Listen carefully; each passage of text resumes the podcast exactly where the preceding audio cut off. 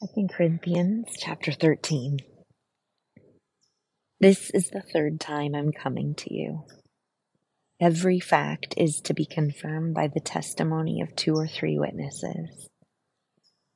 I've previously said when present the second time, and though now absent, I say in advance to those who have sinned in the past, and to the rest as well, that if I come again, I will not spare anyone since you are seeking for proof of the Christ who speaks in me, and who is not weak toward you, but mighty in you.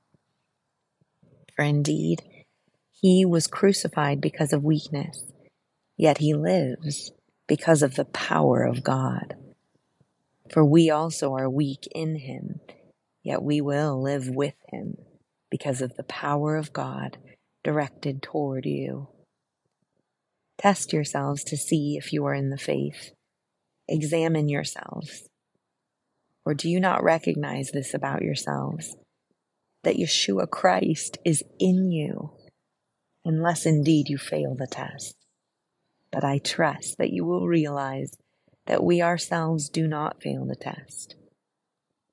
Now we pray to God that you do no wrong, not that we ourselves may appear approved but that you may do what is right, even though we may appear unapproved.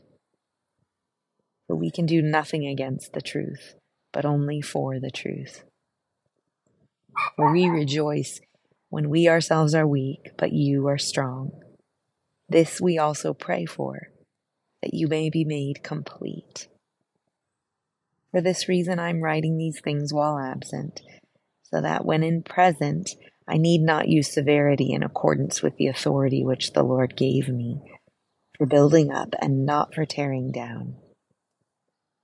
Finally, brethren, rejoice. Be made complete. Be comforted.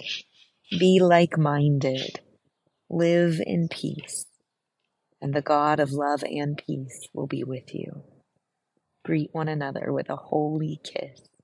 All the saints greet you. The grace of the Lord Yeshua Christ and the love of God and the fellowship of the Holy Spirit be with you all.